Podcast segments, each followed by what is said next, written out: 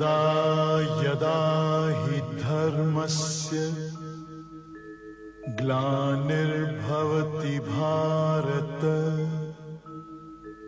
अभ्युत्थानम् अधर्मस्य तदात्मानं सृजाम्यहम् परित्राणाय साधूनाम् विनाशाय च दुष्कृता धर्म संस्थापनार्थाय सम्भवामि युगे युगे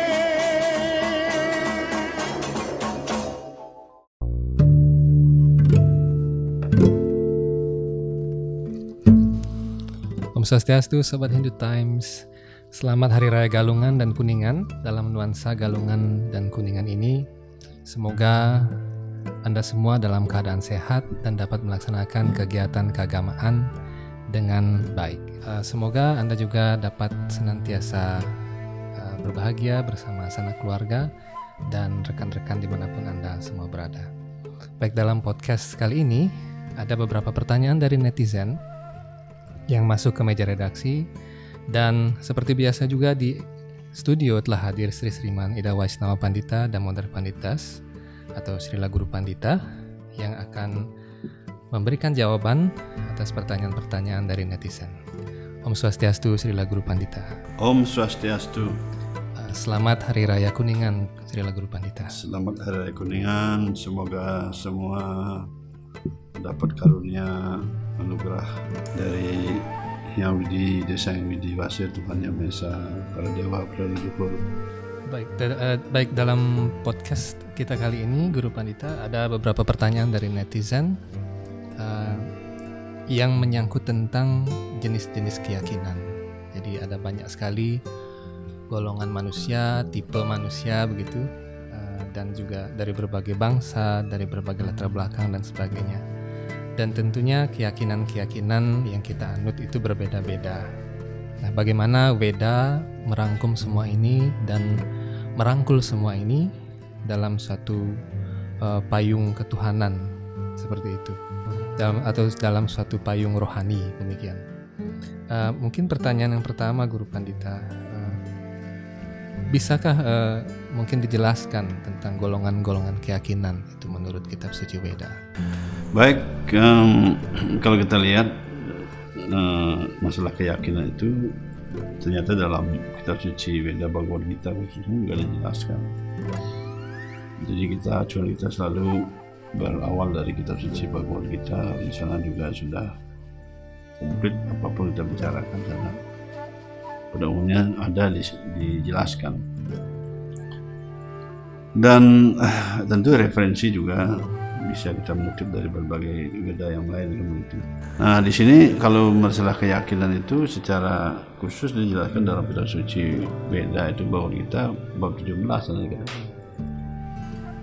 Ada di sana dikatakan bahwa orang-orang akan memiliki keyakinan sesuai dengan sifatnya masing-masing begitu. Ya. Dengan sifatnya masing-masing. Jadi di sana dikatakan sifat-sifat itu sangat berpengaruh. Sifat alam itu berpengaruh terhadap keyakinan seseorang. Walaupun orang itu meyakini Tuhan yang sama, sifat alam yang berpengaruh, yang di apa yang berpengaruh pada dirinya itu juga mempengaruhi keyakinan dia. Kan itu di dalam Borita itu jelaskan ada satu ayat mengatakan ia janti satwika dewan yaksa raksamsi rajasah pretan buta gunam cane ia janti tamasa janaha. Itu dikatakan bahwa ia janti satwika dewan. Itu artinya hmm, kalau orang memiliki sifat satwika itu pada umumnya mereka menyembah para dewa. Kemudian ada disebutkan yaksha raksa samsi rajasah nah kalau orang memiliki sifat rajasa yaitu rajas maksudnya itu kan ada satu rajas tamas kan itu tiga sifat alam itu nanti kita berbicara tentang di luar sifat itu kan. dan sekarang baru dalam tiga sifat itu yaitu yaksha raksamsi rajasa itu artinya kalau orang dalam sifat nafsu biasanya menyembah orang-orang jahat. Pada zaman dulu disebut raksasa, jadi orang jahat dan disembah. Kadang-kadang kan sekarang banyak orang jahat berselubung baik, jadi berpenampilan baik, begitu. Bahkan bisa berpenampilan orang suci, bisa berpenampilan apa pun yang lain orang-orang baik lah kelihatan. Tapi sebelumnya dia jahat gitu. Nah, ini sangat ini yang repot kadang-kadang kita kalau meyakini orang seperti itu kita apa diikuti apa keinginan diikuti apa petunjuk diikuti kan itu ya hmm, memang sebaiknya memang kita harus mengikuti orang-orang yang baik petunjuk-petunjuk yang baik gitu. tapi kalau memang orangnya jahat ya jelas ya. kalau orang yang jahat itu petunjuknya sudah tahu dia orang jahat gitu nah kalau kita sekarang yang sering bermasalah itu kan tertipu banyak orang kadang-kadang jadi apalagi zaman sekarang mudah sekali orang kena provokasi begitu. Nah, sedikit orasi begini gini gini kita pikir itu baik kita benar kita yakini lah apa yang diikuti. Kan itulah ajaran agama itu penting kita pelajari ini, supaya kita dianggap orang-orang cerdas. Jadi kalau orang beragama itu artinya orang yang cerdas. Mengapa? Karena agama itu adalah sesuatu yang kekal. Yang kekal itu artinya hubungan manusia atau hubungan atma makhluk hidup itu atma dengan paramatma atma dengan Tuhan maksudnya. Dalam hal ini paramatma karena ada dalam hati setiap makhluk hidup Tuhan ada dalam hati setiap makhluk hidup kan gitu. Seperti bahwa kita pada 15 16 Tuhan sekisah menyampaikan demikian kan? Aku ada dalam hati setiap makhluk hidup. Ya artinya bahwa agama itu adalah senantiasa dadami budi yogam tam jadi dia kecerdasannya akan tertuntun dari dari dalam ketika dia tekun dengan ajaran agama, ajaran hubungan yang kekal itu, itu agama yang cerdas. Nah sekarang banyak orang seperti ini dikatakan dalam sifat nafsu menyembah para raksasa atau orang jahat. Ada juga dikatakan sini pretan buta gunam saine ya janti tamasa jana. Jadi ya janti tamasa jana itu kalau orang sifatnya tamasa guna ya, itu sifat kebodohan artinya biasanya menyembah hantu-hantu atau roh-roh halus. Tapi jangan salah kita menafsirkan. Kadang-kadang di Hindu kita melihat orang seperti kelihatannya dia menyembah hantu roh halus itu bukan begitu ya maksud. Kadang-kadang orang memberikan persembahan itu kadang-kadang itu istilah ngejot itu misalnya kepada buta pada ngejot itu misalnya atau mencaru misalnya itu bukan menyembah bukan menyembah roh halus maksudnya kita jangan salah menafsirkan jangan karena dari dari segi melihat kita sudah memutuskan sesuatu. Kadang-kadang ada orang begitu karena melihat sesuatu kita anggap nah, sama seperti kita melihat orang pakai selimut kita pikir dia kedinginan. Padahal dia orang bos dingin sebenarnya itu jadi eh, kita di Bali kan ada istilahnya juga ngejot. Itu ya misalnya mesaiban misalnya di bawah itu kan ya. Seperti apa yang kita lakukan sama di rumah di asram kita kan tiap hari kita ngejot juga di sampai ke pintu gerbang depan saya bantu gitu demikian juga kalau ada kita mencaru kan. Kan itu untuk buta itu.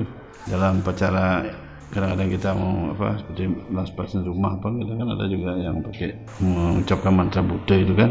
Itu bukan maksud menyembah hantu itu itu adalah uh, memberikan sesajen untuk dia gitu. Sama seperti kita memberikan memberikan sumbangan kepada orang miskin atau begendong istilahnya itu datang ke rumah kita kasih minta makan atau uang. Kan bukan berarti kita meyakini dia mengikuti dia gitu. nah begitu maksudnya jadi jangan salah. Kalau menyembah hantu memang khusus hantu itu dijadiin pujaannya hantu itu jadiin Tuhannya gitu loh. Bahkan dianggap itu Tuhan bagi dia dan memohon segala sesuatu untuk dia. Nah ketiga hal tadi ini baik itu menyembah dewa hantu ataupun uh, manusia yang jahat tadi kalau kalau mentuhankan itu menjadikan itu segala-galanya, itu yang dimaksud sifat alam. Tapi jangan salah pikir kita di Hindu itu ada kita uh, menyembah Tuhan, ada juga kita kepada para dewa, para luhur, para Buddha itu. Jangan salah pikir bahwa itu masuk dalam kategori ini. Jadi yang dimaksud di dalam Hindu dalam Sada Weda itu adalah uh, kita itu semua menyembah Tuhan, ya, baik itu dalam sifat saguna Brahman atau nirguna Brahman kan gitu menyembah Tuhan kemudian otomatis para dewa itu sudah ada di situ juga kita hormati sesuai dengan aturannya. Hmm, eh, kemudian juga termasuk juga para luhur suci kan gitu. masuk orang-orang suci kan begitu. Juga ada ada juga acara untuk Buddha itu begitu. Jadi em, itu adalah proses perjalanan pengabdian pada Tuhan dalam rangka kita menyembah Tuhan itu kita juga melibatkan mereka itu semua sebagai keberadaan-keberadaan yang patut dihormati. Jadi kita diajarkan supaya seperti Sri Prabu mengajarkan tinadapi sunicara taruh ia sana amanena manada kita nia sedahari kan itu. Ketika kita ingin memuji Tuhan kita harus menjadi orang yang sangat tunduk hati yang sangat toleransi. Nah, itu bahkan seperti rumput di jalan seperti pohon toleransi dan siap menghormati setiap makhluk hidup. Ini sudah termasuk di sana. Baik itu para dewa kan. sampai bagaimana juga dijelaskan dalam apa namanya Bhakti Samrita Sindu kan. Juga dikatakan barang siapa yang ingin menyembah Tuhan pada sama dia tidak menghormati para dewa maka dia eh, tidak akan bisa melaksanakan baktinya dengan baik. Itu kan dijelaskan dalam ajaran Nah karena itu siapa pun umat Hindu yang menyembah Tuhan, maksud saya yang belajar ajaran Weda, hmm, pasti akan kena itu semua. Tuhan, para dewa, leluhur, orang suci, termasuk Buddha juga. Gitu. Bicara Buddha itu tidak bisa lepas, pasti ada bicara Buddha. Cuman model-model aja berbeda-beda dikit-dikit. Hmm, hmm, jadi tidak termasuk yang dimaksud loka ini, tidak termasuk itu gitu. Yang ini adalah mentuhankan sesuatu yang bukan Tuhan. Misalnya begini, kita menganggap Pak Gubernur ini presiden. Sebenarnya presiden itu kita yang paling ini. Tapi kan pada ada presiden kan menteri, gubernur sampai camat sampai kelurahan dusun pun harus dihormati kan. Termasuk juga bendesa adat kan begitu ya. Kan masuk juga sebagai bagian dari kepemimpinan itu kan kita harus hormati. Tapi jangan pernah mengatakan bahwa misalnya kelurahan dusun gubernur dibilang begitu misalnya. Atau gubernur dibilang presiden begitu. Nah, itu yang salah. Orang yang dimaksud di Tokani itulah maksudnya mempresidenkan yang bukan presiden itu misalnya atau menggubernurkan yang bukan gubernur gitu misalnya atau yang di desa mengkepala desakan ke, ketua RT itu misalnya begitu kan. Nah itu yang itu yang keliru. Yang dimaksud seloka ini itu yang keliru. Bukan masalah menghormati bukan masalah kita menyembah para dewa. Jadi dalam dalam Weda itu kan sudah termasuk jadi kalau kita jam satu kesatuan misalnya kita menyembah Tuhan juga kita menyembah para dewa menyembah leluhur menyembah orang suci ada.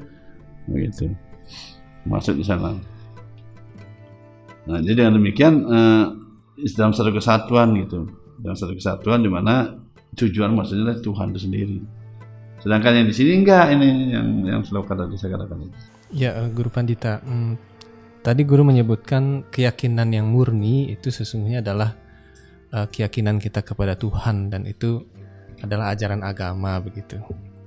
Dan kira-kira eh, menurut Weda sendiri apa kriteria suatu kegiatan agama atau kegiatan rohani itu dan kegiatan moralitas atau kegiatan saleh yang biasa? Apa yang membedakan Guru Pandita? Ada dalam satu ayat di sini dikatakan hmm, dari kitab suci Weda juga bab 17 masih bahwa Asradaya hutam datam tapas taptam kitam cayat asat itu cate pata nacatat prityano iha.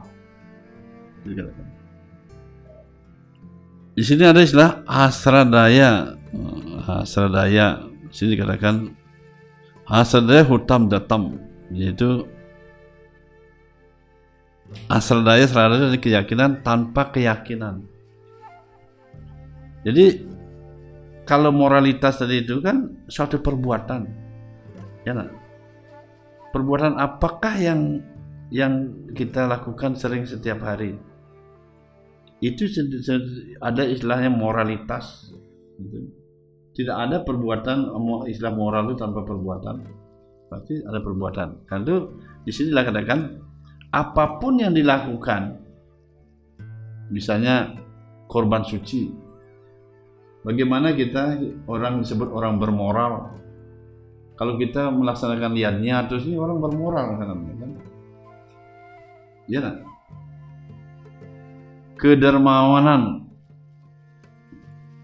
ataupun pertapaan. Nah itu kedermawanan artinya kita sering menyumbang. Itu kan itu kan moral. sikap moral kan.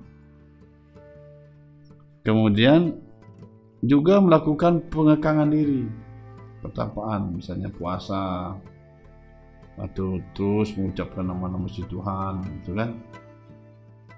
Itu dermawanan, kemudian liannya, misalnya seperti buat liannya itu, pacar-pacar liannya apa pun itu, baik itu dewa liannya, manusia liannya gitu, Peter liannya dan sebagainya, dan perbuatan moral Artinya di, pandangan masyarakat orang-orang dianggap orang-orang yang memiliki moralitas, kemudian berdarmawan, kemudian juga eh, melakukan pertapaan tadi. Eh, Tapi kalau di sana tidak ada keyakinan terhadap Tuhan, maka itu sifatnya sementara. Sehingga disebut asap dan tidak berguna dalam hidup ini maupun dalam penjelmaan yang akan datang. Jadi kita yang lakukan tadi perbuatan-perbuatan yang kita lakukan tadi itu kalau tidak ada keyakinan kepada Tuhan, artinya meyakini Tuhan dengan jalur yang benar. Jalur yang benar itu kan ada petunjuk kitab suci, orang suci, atau para guru kerohanian, orang suci dalam dari aguran-aguran itu kan. Kalau tidak ada keyakinan ke dalam ketiga hal itu, berarti apa yang dilakukan Iagia dana tapa tadi itu, yaitu korban suci, kedermawanan maupun pengakangan diri itu termasuk juga berbicara yang baik menahan berbicara itu kan pengakangan diri namanya pertapaan namanya. Tidak berbicara sembarangan tidak berbicara seenaknya. Itu pengakangan diri. Tidak bertingkah laku seenaknya. Gimana itu pengakangan pertapaan namanya.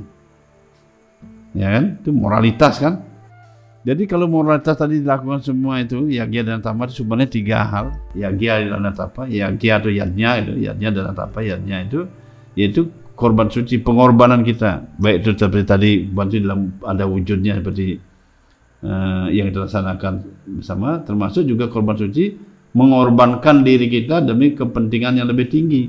Misalnya untuk kepuasan yang maha kuasa. Seperti orang zaman dulu menyerahkan harta bendanya kemudian dia pergi melakukan kegiatan perta- apa namanya itu keagamaan dengan serius begitu kan? Seperti orang mana praste begitu. Orang seniasi itu kan korban suci. Masuk jadi brahmacari juga brahmacari. Gerahasta yang dimaksud juga mengikuti ajaran aturan dengan bagus eh, melakukan hubungan suami istri sesuai dengan aturan itu sebenarnya korban suci juga. Dia berkorban artinya dia menahan diri semua kan? Salah satu pengorbanan. Tapi korban yang jelas juga kita lihat di dalam kegiatan kita beragama itu. Seperti tadi dewayannya, pitriannya kan gitu ya. Dan kemudian eh, yagya dana tambah dana itu artinya kita berkorban tentang apa maksudnya itu em, berdana punya tadi. Dengan jalur aturan yang benar. Kapan di mana kepada siapa.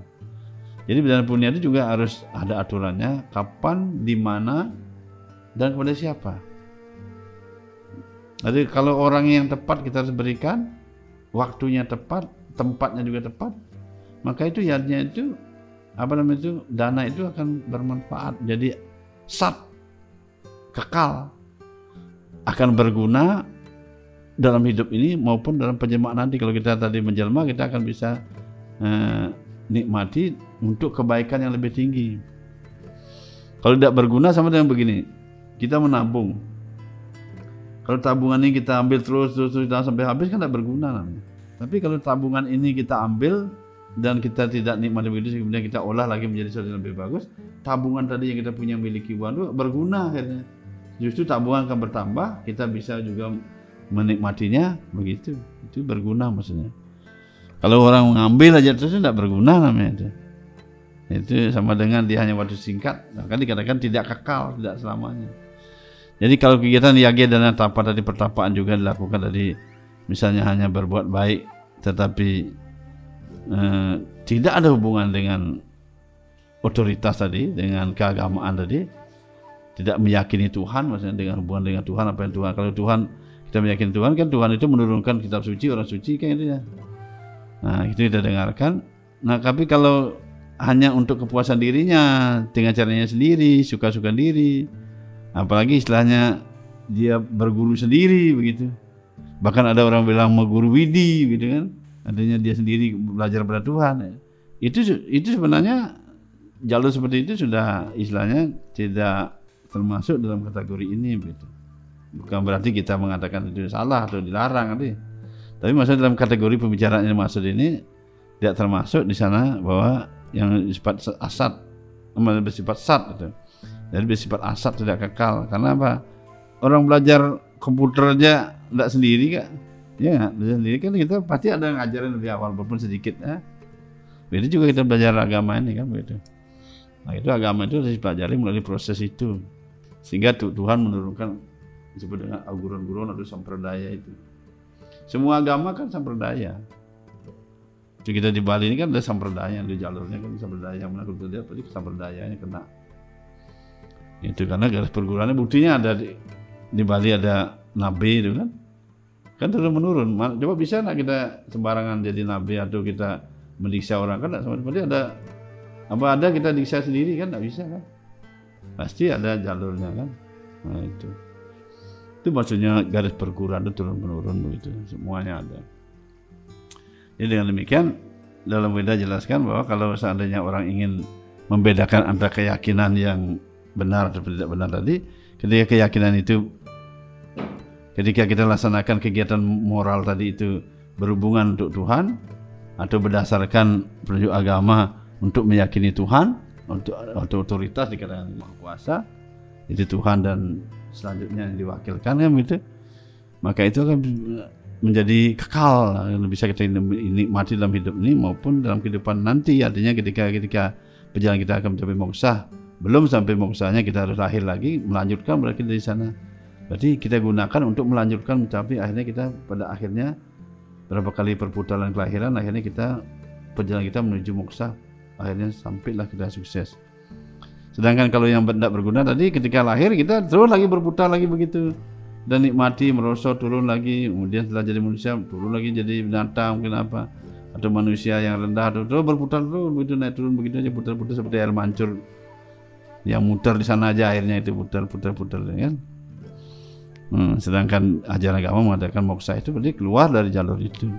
Yaitu di sini dan dikatakan asradaya hutam datam tapas tatam kitam cayat asat itu jati parta nacatat pritiano. Ha apa pun yang dilakukan sebagai korban suci kedermawanan maupun pertapaan tanpa keyakinan terhadap yang maha, yang maha kuasa tidak bersifat kekal. Nah, itu. Jadi jelaskan di sini kan? Baik dalam hidup ini maupun dalam penjelmaan yang akan datang. Jadi tidak akan bisa dinikmati secara benar bagaimana kegiatan beragama itu. Karena itulah eh, kita anjurkan kalau seorang beragama itu harus benar-benar mengikuti petunjuk. Selain kita sendiri sebagai umat ini harus belajar agama dengan baik kita selalu juga minta tuntunan dari orang suci kemudian sastra-sastra suci itu. Setiap agama pasti adanya ada itu semua kan. Karena itu mereka minta petunjuk di sana. Dengan demikian dengan petunjuk-petunjuk yang diberikan oleh jalur itu maka dia akan mencapai tujuan kehidupan yang benar. Jadi moral dan agama itu menjadi satu sebenarnya kalau yang tidak menjadi satu tidak moral nanti jadi kadang-kadang ada perbuatan yang kelihatannya bermoral tapi sungguhnya dia amoral gitu. Seperti tadi jalur tadi itu kalau kita untuk kepuasan diri sendiri nanti seperti kita membuat upacara yatnya kalau anda hanya untuk kepuasan diri kita sendiri ya asat jadinya tidak kekal. Tapi kalau kita beriannya untuk untuk kepuasan yang maha kuasa ya itulah sebut dengan kekal gitu. Karena petunjuk itu sangat penting jadi otoritas itu sangat penting demikian ya keyakinan yang kekal dan tidak kekal Guru Pandita berarti keyakinan yang tidak kekal itu adalah keyakinan yang masih berada dalam tiga sifat alam material ya betul betul betul Nah, tadi Guru Pandita sempat menyinggung di bagian kita yang pertama itu ada keyakinan di luar tiga sifat alam. Mohon dijelaskan Guru Pandita. Itu disebut dengan wisuda satwam. Kan ada satwam, rajas, tamas. Itu tiga sifat alam kan. Kebaikan, nafsu, kebodohan itu. Sedangkan di luar itu disebut dengan wisuda satwam. Jadi kebaikan yang murni. Bagaimanalah maksudnya kebaikan yang murni itu? Yaitu keluar dari tiga sifat alam itu. Tiga sifat alam itu semua masih rancangan kita sendiri itu. Harapan kita semua untuk membuahkan supaya kita yang mendapatkan semua kan segala macam. Seperti contohnya sering saya mengutip tuh Maharaja Sibi dalam buku Purana dikatakan yang buat dianya berkali-kali semua kok merasakan tak puas bahkan sudah apa dilakukan semua untuk beruang sampai kerajaannya semua begitu persembahan. Sama dengan contoh seperti Bali Maharaj, ya kan? Ketika ingin beriadnya semua segala macam, membuat yadnya sampai 100 kali buat yadnya untuk menjadi indera. Nah itu sebenarnya perbuatan yadnya yang dilakukan itu hmm, adalah asal itu dia kekal karena berbuat yadnya susah-susah hanya untuk menjadi indera. Tapi ketika sekarang dia melakukan wisuda satwam, yadnya di luar dari tiga sifat alam itu. Jadi tadi kalau Bali Maharaj kan satwam itu. Di luar pada itu yaitu menyerahkan semua sepenuhnya kepada Tuhan. Sesuai dengan aturannya benar Bali Maharaj lakukan sampai sepenuhnya dipersembahkan. Hidupnya dirinya dipersembahkan. Kekayaan dipersembahkan, dirinya dipersembahkan kan. Akhirnya moksa dia dapatkan, indra tata indra pun dia dapatkan karena dia sudah tidak ingin lagi tata indra tapi dapatkan juga. Begitu. Karena itu yang masuk dengan tadi keyakinan yang di luar pada itu adalah sebenarnya wisuda satu keyakinan dalam penyerahan diri kita kepada Tuhan pada yang dewasa ataupun apa namanya ekspansi ekspansi beliau kan itu baik seperti saguna atau nirguna brahman kan begitu ya aturannya dengan catur marga itu kan jadi dengan demikian kalau kita sekarang seperti Tuhan Sekisna mengatakan dalam word kita itu kan tinggalkan segala dharma dan hanya menyerahkan kepadaku itu masuk keyakinan yang wisuda satwam jadi menyerahkan diri pada beliau itu tentu menyerahkan diri ada jalurnya gitu loh sama contohnya begini dari departemen tertentu misalnya mengatakan uh, ini proyek ini udah dapat uh, dana pemerintah belum? Ini departemen ini termasuk ini menterinya lah yang memegang tapuk menentukan ini. Udah dapat nah, sumbangan dari pemerintah departemen ini gitu. Kemudian kepala proyek bilang belum. Oh nanti ambillah nanti ya kamu ambil sumbangan dari pemerintah. Nah ketika Pak Menteri Departemen tadi yang mengurus departemen tertentu ini mengatakan demikian kepada orang itu, artinya kan jalurnya harus ditempuh. Bagaimana prosedur proposal yang ditempuh dilakukan semua untuk mendapatkan dana itu. Tidak langsung di mana sambil begitu, enggak. Demikian juga tadi ketika Tuhan katakan tinggalkan segala dharma, menyerahkan kepadaku, menyerahkan itu prosesnya harus diikuti. Apakah jalur yang mana ada di sana? Kan ada catur marga misalnya kan sekarang apa misalnya ada ketuhanan yang ditempuh itu misalnya apa saguna atau nirguna brahman silakan ini kan ada istilahnya dueta dueta gitu berwujud tidak wujud sehingga Cetama Prabu membuat suatu kesimpulan yang lebih sederhana sebut eh, dasar dari filsafat Brahma Sampradaya ini kan hmm, dalam sadar Krishna itu kan itu acinta beda-beda tatua acinta beda-beda tatua itu artinya pada saat yang sama satu pada saat yang sama berbeda gitu sama seperti contohnya di Acinta Benedata dibuat antara Sri Krishna dengan Dewa Siwa kan. Itu beliau pada yang sama berbeda, pada yang sama satu. Dia cinta pada Benedata. Pada sama berbeda antara Siwa dan dengan Krishna berbeda. Tapi pada sama juga beliau satu. Nah, karena itu hati-hati dalam mengerti ini. Nanti. Nanti Cina Prabhu mengatakan itu Acinta pada Benedata. Tuhan itu pada sama juga satu, pada sama, sama banyak.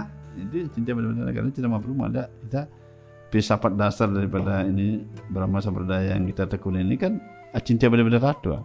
Karena itu serba bisa deh, luas gitu artinya kita bisa mengerti memahami semua ajaran itu kita pahami kita pun tidak khawatir kita pun mengakuinya kita menerima kita pun menyembahnya gitu kita sembahyang ke mana saja yang jalurnya memang itu ketuhanan yang benar itu tidak ada masalah hmm.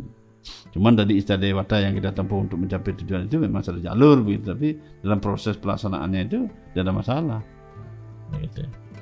Jadi dengan demikian di sini kalau kita lihat tadi eh, apa namanya itu kegiatan keagamaan tadi yang dimaksud itu yang yang dimaksud di luar daripada tiga alam itu adalah tiga sifat alam itu adalah wisuda satu yaitu penyerahan diri kita pada Tuhan. Nah penyerahan diri pada Tuhan itu ada jalur tadi mau menempuh catur marga yang mana apakah karma marga bakti marga gitu ya dan sebagainya termasuk juga menyembah Tuhan yang mana gitu jadi dengan demikian uh, jalur keagamaan diikuti. Nah, pelaksanaan agama yang kita lihat selama ini kita di Hindu itu sudah berjalan seperti itu. Tinggal kita yang mengikutinya dan pada yang sama sekarang misalnya yang mana kita ditempuh, ditempuh dengan bagus pada yang sama kita ada hubungan toleransi, saling menghormati, menghargai satu dan yang lain. Tidak ada saling menyalahkan, tidak ada saling menyinggung segala macam, tidak ada saling menghina. Karena semua itu proses diturunkan oleh Tuhan yang bisa kita ikuti yang mana saja. Ketika kita mono- monopoli sekarang, oh harus ikuti seperti ini, berarti kita sudah tidak menerima aturan dari keagamaan itu sendiri. Misalnya di Hindu kita udah ada aturan seperti itu, Beda udah mengajar seperti itu. Kemudian kita dianjurkan memilih salah satu yang mana. Kemudian pada saat kita melaksanakan kegiatan itu, yang wisuda satu tadi, kita menjaga hubungan toleransi satu dengan lain, saling menghargai, menghormati, maka kita men- menyatu bersama-sama gitu. Jadi kegiatan kita bersama-sama bisa dilakukan. Seperti kita bersembahyangan misalnya bersama, kita bersama bersembahyang ke sini, ke mana-mana gitu ya, dalam satu kesatuan Hindu itu. Nah, jadi ketika sekarang kita jadikan satu, ini aja jalurnya satu, jalan satu, berarti itu sudah menyalahi aturan tadi. Jal, kita menempuh jalan satu-satu, yang sama kita hargai satu dengan lain sampai satu yang sama, di mana mereka bisa mana saja ditempuh dan kita sebagai saudara seiman namanya semua dalam satu Hindu seiman tetap dalam satu kesatuan. Sama dengan begini contohnya begini. Kita sekarang masuk di SMA. Di SMA itu ada penjurusan ekonomi, jurusan ekonomi, jurusan matematika, kan ya, jurusan biologi itu misalnya begitu. Kalau sekarang apa namanya IPA, IPS gitu ya. Sekarang yang namanya kita sekolah SMA harus menempuh salah satu itu jurusan itu kita tetap sama satu keluarga besar itu. Kan kita ada kita saling hina antara jurusan IPA dan IPS. Tapi kita kita satu satu kesatuan kita bersama-sama saling sama-sama murid yang bersama-sama dan kita bersama-sama dalam kesatuan itu gitu. Ketika kita tolak sekarang oh yang ada IPS saja itu berarti salah aturan di SMA itu. Kita udah menyalahi aturan. Atau IPA saja sebenarnya. Ya, tidak ada orang memaksakan kehendak untuk memaksakan satu yang lain. Jadi benar itu hargai semuanya dan ikuti bersama-sama saling menghargai toleransi, saling menghormati, saling menjaga keutuhannya masing-masing. Masalah nanti orang pindah seperti PA, KPS itu haknya dia. Begitu keindahan keagamaan kita seperti itu. Jadi saling menjaga satu lain. Yang didukung oleh kadang-kadang seperti ada tradisi, ada budaya itu kan, itu kan pendukung sifatnya ada di lingkungan itu, di mana ada sesuatu seperti itu. Di zaman dahulu, hmm, seperti kita kan istilahnya seperti di doa orang sembah dengan hati itu kan, kan ada di sana persembahan minyak sam, apa minyak ghee sana kan doa seperti itu. Nah karena situasi kondisi kita di Bali kadang-kadang kita tidak bisa pakai minyak ghee dalam pencariannya daripada nggak ada yatnya, tidak ada pada saat minyak ghee ya pakai minyak Bali misalnya begitu kan. Dalam keadaan tidak ada rotan akar pun jadi kan begitu. Nah itu hanya proses seperti itu. Jadi kadang-kadang dukungan-dukungan dari budaya atau dari situ seperti itu situasi darurat bisa membantu demikian. Tapi ketika ada sesuatu yang lebih ya kenapa tidak gitu ya. Nah itu sama seperti sekarang. Orang sudah mudah sekali sekarang mempelajari kitab suci. Kenapa tidak belajar? Kalau dulu kita nggak susah. Ya bagaimana situasi kondisi seperti itu tidak bisa ya apa adanya. Tapi sekarang begitu mudahnya, ya jangan kita seperti dulu kita harus belajar. Sama seperti kita punya HP kan. Zaman dulu kita kan ada HP. Kita apa orang tidak ada bagaimana kita mau komunikasi. Nah sekarang dengan ada HP ini kita mudah komunikasi, mengapa kita tidak pakai? Kalau kita tidak pakai, tinggalan teman berarti kita. Ketinggalan teman, ketinggalan semuanya jadinya kita program-program kita.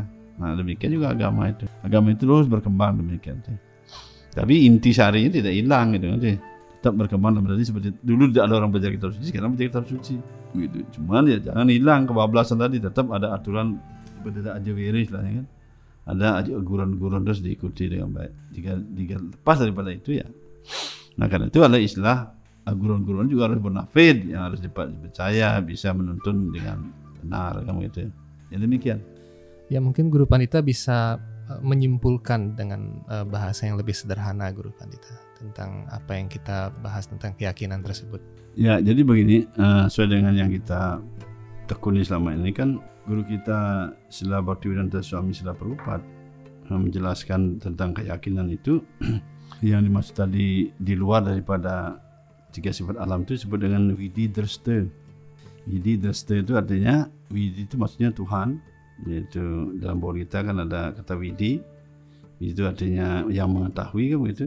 Dan si Krishna dengan kehebatan beliau disebut dengan yang maha mengetahui. Nah, berhubungan itu kan. Dan disebut dengan widi dresta jadi ketuhanan. Jadi dresta itu aturan. Aturan dari Tuhan. Jadi aturan dari Tuhan inilah yang disebut dengan agama. Tuhan disebut agama. Agama itu sesuatu yang kekal artinya jangan dihubungkan dengan religion itu beda lagi gitu jadi kalau ini Sanskertanya kan agama agama itu artinya sesuatu yang kekal yang kekal itu adalah hubungan antara manusia dengan antara hubungan antara atma dengan Tuhan. apa hubungan antara Atma dengan Tuhan itu?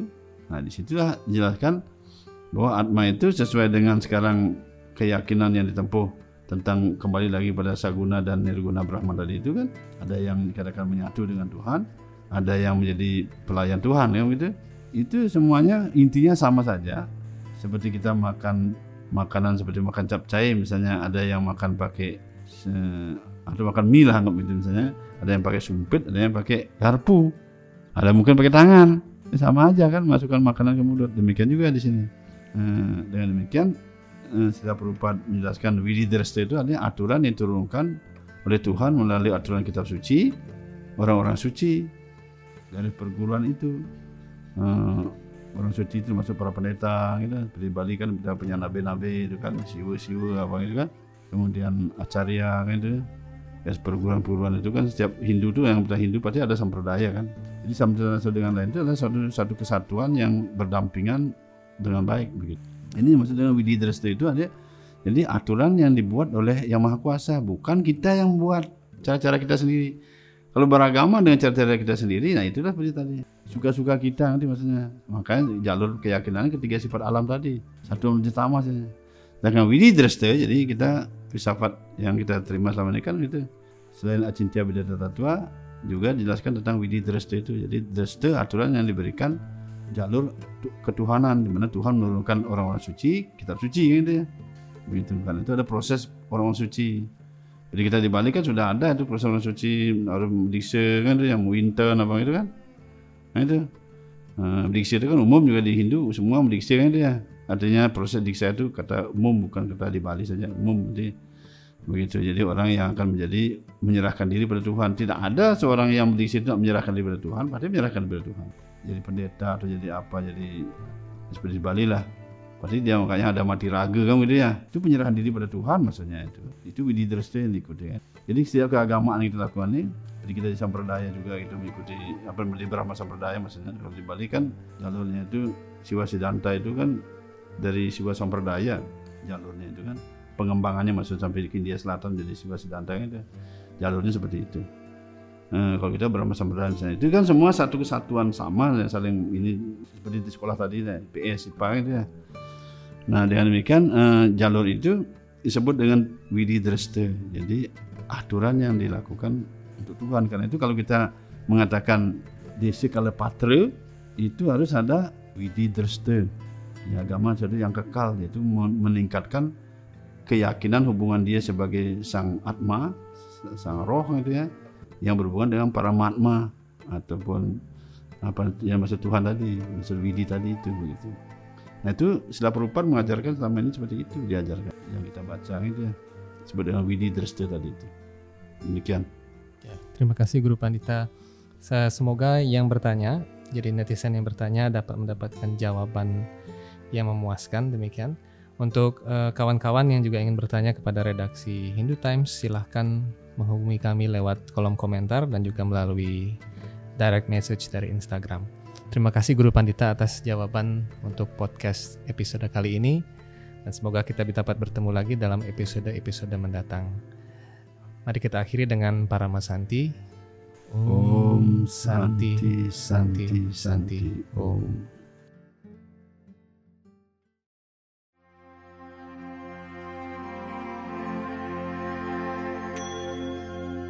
Gauranga বলিতে হবে शरीर।